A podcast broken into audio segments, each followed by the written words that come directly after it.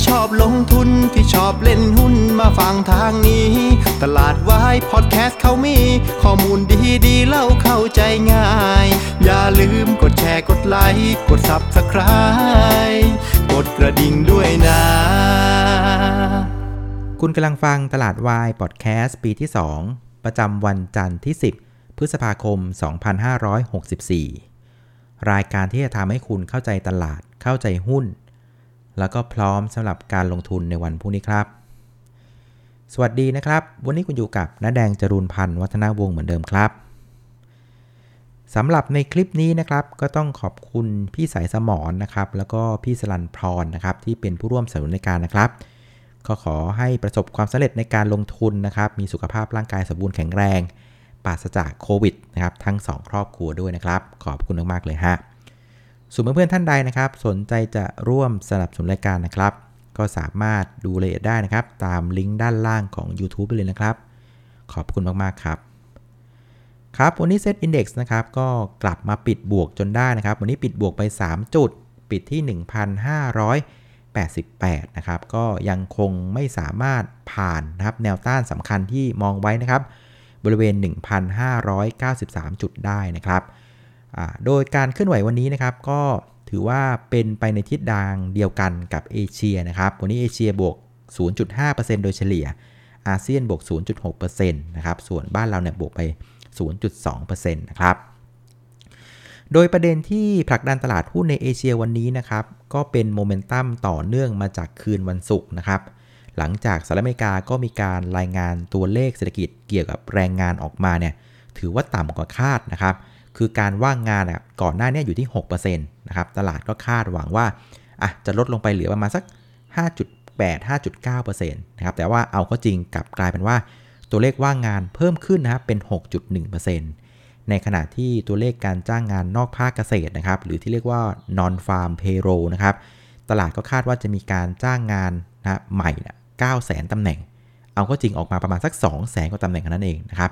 ก็เลยทำให้ตัวเลขลักษณะนี้ถือว่าเป็นตัวเลขที่ต่ำกว่าที่ตลาดคาด เพียงแต่ว่าตลาดหุ้นที่อเมริกาเองเนี่ยกลับชอบสถานการณ์แบบนี้นะฮะ เพราะว่าตลอด 2 เดือนที่ผ่านมาตัวเลขเศรษฐกิจของอเมริกานะครับทั้งเรื่องของการผลิต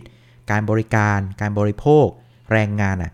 ทุกอย่างเนี่ยล้วนออกมาในโทนบวก และดีกว่าคาดทั้งนั้นเลยนะครับ เพราะฉะนั้นพอมันดีกว่าคาดมากๆเนี่ยตลาดก็เริ่มมีความกังวลแล้วว่า ไอมาตรการการผ่อนคลายทางด้านการเงินนะครับ เช่นเรื่องของการกดดอกเบี้ยในระดับต่ำๆ เรื่องของการทำ QE แบบ unlimited ที่เฟดได้ได้วางเอาไว้เนี่ย คนก็กลัวว่าจะมีการยกเลิกมาตรการเหล่านี้หรือเปล่านะครับ แต่พอปรากฏว่าเมื่อวันศุกร์เนี่ย ตัวเลขเศรษฐกิจแบบเนี้ยมันออกมาเริ่มต่ำกว่าคาดแบบเนี้ย ตลาดก็เริ่มสบายใจแล้วว่าไอมาตรการในลักษณะนี้เนี่ยมันน่าจะยืดยาวไปอีกสักหน่อยได้ไหมนะครับ ซึ่งถ้าเกิดว่าเฟดยังคงมาตรการเหล่านี้ต่อไปเนี่ย มันก็จะทำให้ในเรื่องของสภาพคล่องต่างๆเนี่ยมันก็จะอยู่ในระบบเศรษฐกิจ อยู่ในตลาดหุ้น อยู่ในตลาดพันธบัตรรวมถึงอยู่ในตลาดคริปโตต่อไปนะครับ ซึ่งตลาดหุ้นน่ะชอบแบบนี้เสียมากกว่านะครับ ก็เลยทำให้ประเด็นเหล่านี้ทำให้หุ้นในอเมริกาเมื่อวันศุกร์เนี่ยปรับตัวขึ้นถึง 200 กว่าจุด แล้วก็ส่งโมเมนตัมต่อเนื่องมายังตลาดหุ้นเอเชียในวันนี้นะครับ ส่วนบ้านเราเองน่ะก็มีอีกข่าวหนึ่งที่ช่วยหนุนนะครับ ก็คือเรื่องของตัวเลขผู้ติดเชื้อรายวันของโควิด -19 นะครับ เมื่อวันอาทิตย์อยู่ที่ 2,101 คนนะครับ เช้าวันจันทร์รายงานอยู่ที่ 1,630 คนนะครับ ก็ถือว่าเป็นภาพที่ลดลงนะครับ คนก็เริ่มมีความสบายใจกันมากขึ้นนะครับ แต่ก็มีเพื่อนๆ หลายๆ คนเขาก็ตั้งข้อสังเกตนะเขาบอกหน้าแดง สังเกตดูนะ ทุกๆ วันจันทร์อะการรายงานตัวเลขอะมันจะลงเสมอนะครับเขาบอกว่าช่วงเสาร์ทิตย์อาจจะมีการตรวจที่น้อยลงหรือเปล่า ก็เลยทำให้ตัวเลขที่เอามารายงานในวันจันทร์อะมันมักจะเป็นตัวเลขที่ลดลง จากนั้นวันอังคารพุธ มันก็ไต่กันขึ้นมาใหม่ อ่าก็ถือว่าตั้งข้อสังเกตได้นะ เพราะผมเข้าไปไล่ดูตัวเลขจริงมันก็อยู่ในโทนลักษณะนั้นอยู่เหมือนกันนะครับเอาล่ะ คราวนี้เรามาดูการเคลื่อนไหวของเซตอินดี x นะครับ ตอนเช้านะครับเซตอินดี x ก็เปิดบวกไปเลยนะครับ กระโดดไปบวก 11 จุด เปิดที่ 1,596 นะครับ ซึ่งข้ามแนวต้านใช่ไหม1593 นะครับ แต่อนิจจานะครับ ไอ้ตรงนั้นแหละคือจุดสูงสุดของวัน จากนั้นตลาดหุ้นก็แผ่วตัวลงมานะครับ โดยไฮไลท์ของการเทรดในวันนี้นะครับก็จะเป็นเรื่องของการ IPO หุ้นที่ทุกคนรอคอยนะครับคือเงินติดล้อนะครับซึ่งราคาจองนะอยู่ที่ 36 บาท 50นะครับเมื่อเช้าเปิดกระโดดไปที่ 53 บาท 50 แล้วก็ไปทำจุดสูงสุดที่ 55 บาท 50 ใน 5 นาทีแรกนะครับแต่จากนั้นตรงนั้นแหละฮะก็คือจุดสูงสุดของวัน แล้วหุ้นก็ถูกขายทำลายลงอย่างต่อเนื่องนะครับ สุดท้ายวันนี้ปิดที่ 45 บาท 75 นะครับ ก็ทำให้คนจองหุ้นตัวนี้นะครับ ได้กำไรกันประมาณสัก 25%คราวนี้ประเด็นที่มีความกังวลของหุ้นตัวนี้นะครับ ระหว่างการเทรดทำให้หุ้นเนี่ยมันปิดไม่ค่อยดีเท่าไหร่นะครับ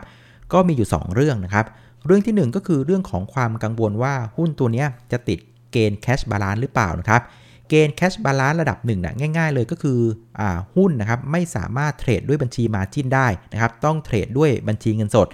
เติมเงินไปเท่าไหร่ ก็เทรดได้เท่านั้นนะครับนี่คือ cash balance ระดับที่1นะครับคือคนก็กังวลว่าหุ้นตัวนี้นะครับมันจะติด cash balance หรือเปล่า แม้ว่านะครับในเกณฑ์ของตลาดหลักทรัพย์ในสัปดาห์แรกนะครับของหุ้นที่ IPO น่ะยังไงก็ไม่ติด cash balance อยู่แล้วนะครับแต่คนเริ่มมองข้ามช็อตว่า แล้วสัปดาห์ที่2น่ะจะติดหรือเปล่านะครับ ซึ่งนะครับเงื่อนไขสำคัญนะครับของการติด cash balance ให้เพื่อนจำไว้เลยนะ ก็คือ PE ratio เกิน 40 เท่านะครับ ซึ่งถ้าเกิดว่าเราไปดูงบของตัวเงินติดล้อตัวล่าสุดนะครับกำไรต่อหุ้นเน่ะเขาอยู่ที่ 1 บาท 15 สตางค์นะครับ นั่นหมายความว่าเราเอา 40 เท่าน่ะคูณ 1 บาท 15 สตางค์นะครับ มันก็จะได้ราคาประมาณสัก 46 บาท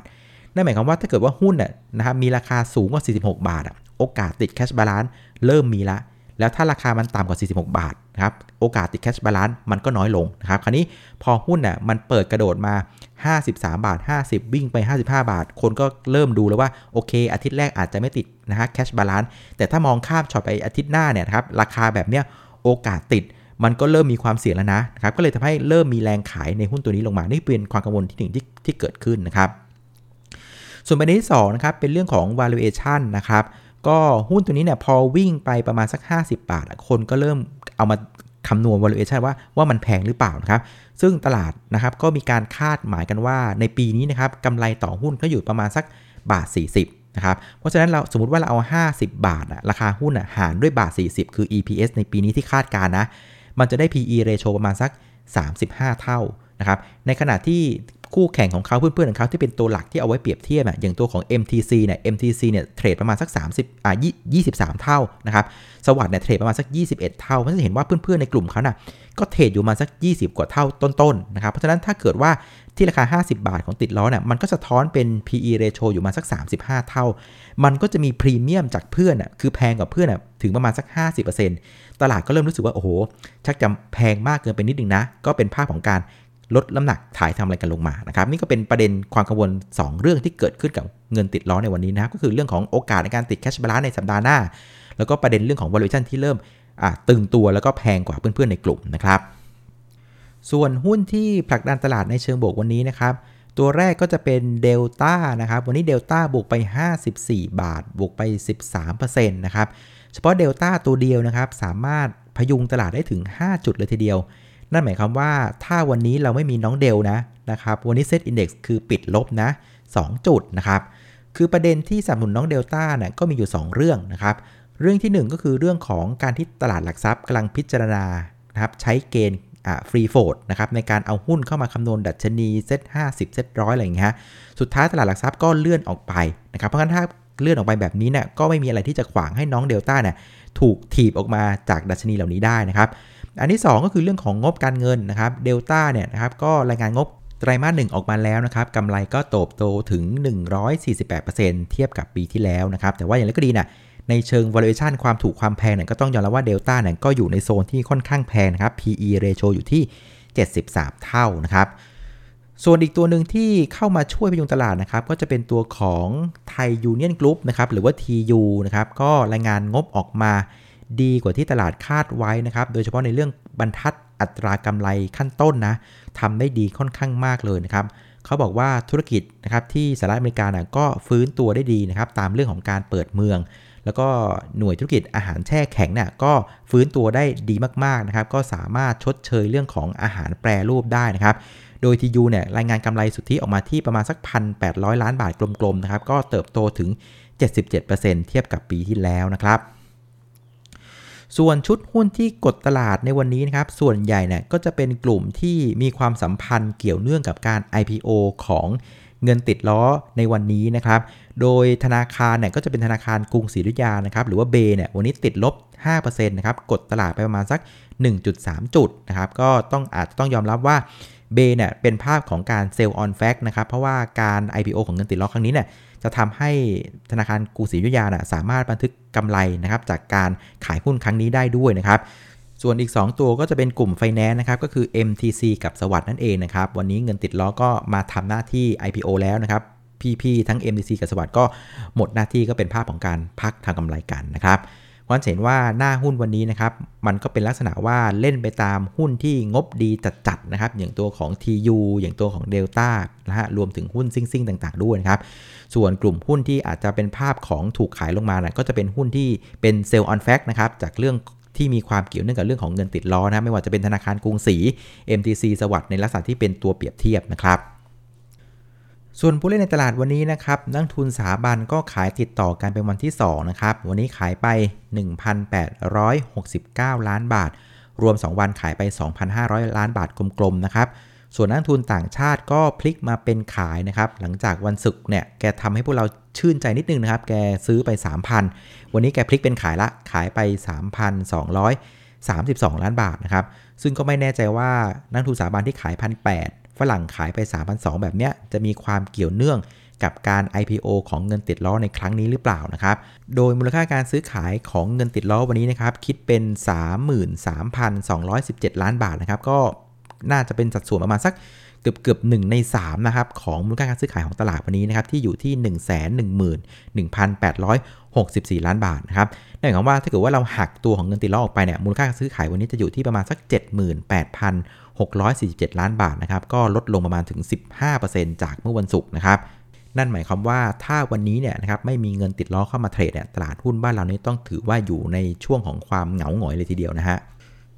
ส่วนประเด็นที่จะส่งผลต่อตลาดหุ้นบ้านเราในวันพรุ่งนี้นะครับก็จะมีอยู่ 2 ประเด็นนะครับ ประเด็นที่ 1 ก็คือเรื่องของการติดเชื้อโควิด -19 นะครับ คือแม้ว่าวันนี้เนี่ยเราจะเห็นการปรับตัวลงจาก 2,000 หรือ 1,600 นะครับ แต่ว่ายังคงไว้ใจไม่ได้นะครับ มันก็คล้ายๆกับกราฟหุ้นนะนะครับ เราต้องเห็นการปรับตัวลงอีกสัก 3 วันนะครับ วันแรกนะครับเป็นวันที่ทำให้เราต้องหันมาดูว่าเฮ้ยมันเริ่มปรับตัวลง วันที่ 2 วันพรุ่งนี้นะครับถ้าลงได้ต่อเออเราจะเริ่มสบายใจละ ส่วนวันมะรืนนี้นะครับ ถ้าเกิดยังปรับตัวลงได้ต่อ อันนี้จะเป็นการ confirm ละว่าจะลงจริงครับเพราะฉะนั้นเราต้องการอีก 2 วันนะ พรุ่งนี้กับมะรืนนี้นะ น้องพับขอ 2 นะ ช่วยลงทีนะครับ ส่วนประเด็นที่2นะครับ คืนนี้จะมีการรายงานนะครับ ผลประชุมนะครับโอเปกนะครับ ซึ่งผมคิดว่า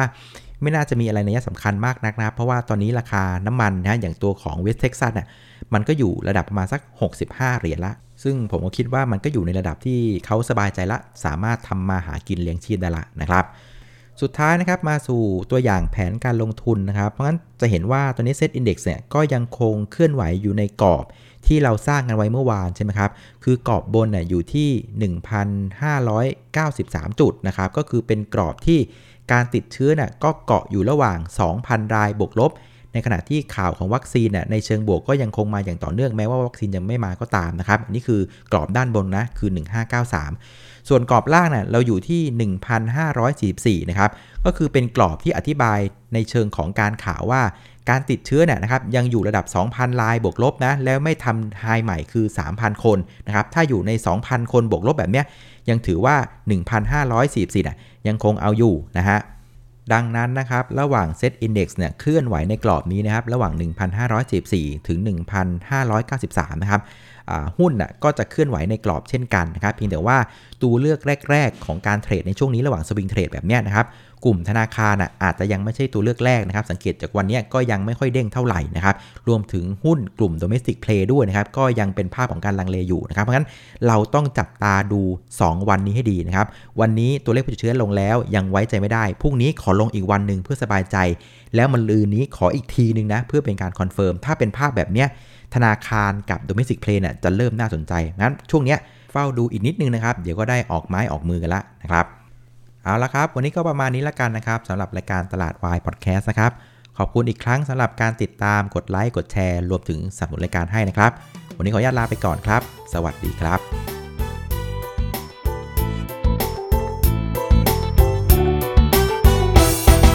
ากใครที่ชอบลงทุนที่ชอบเล่นหุ้นมาฟังทางนี้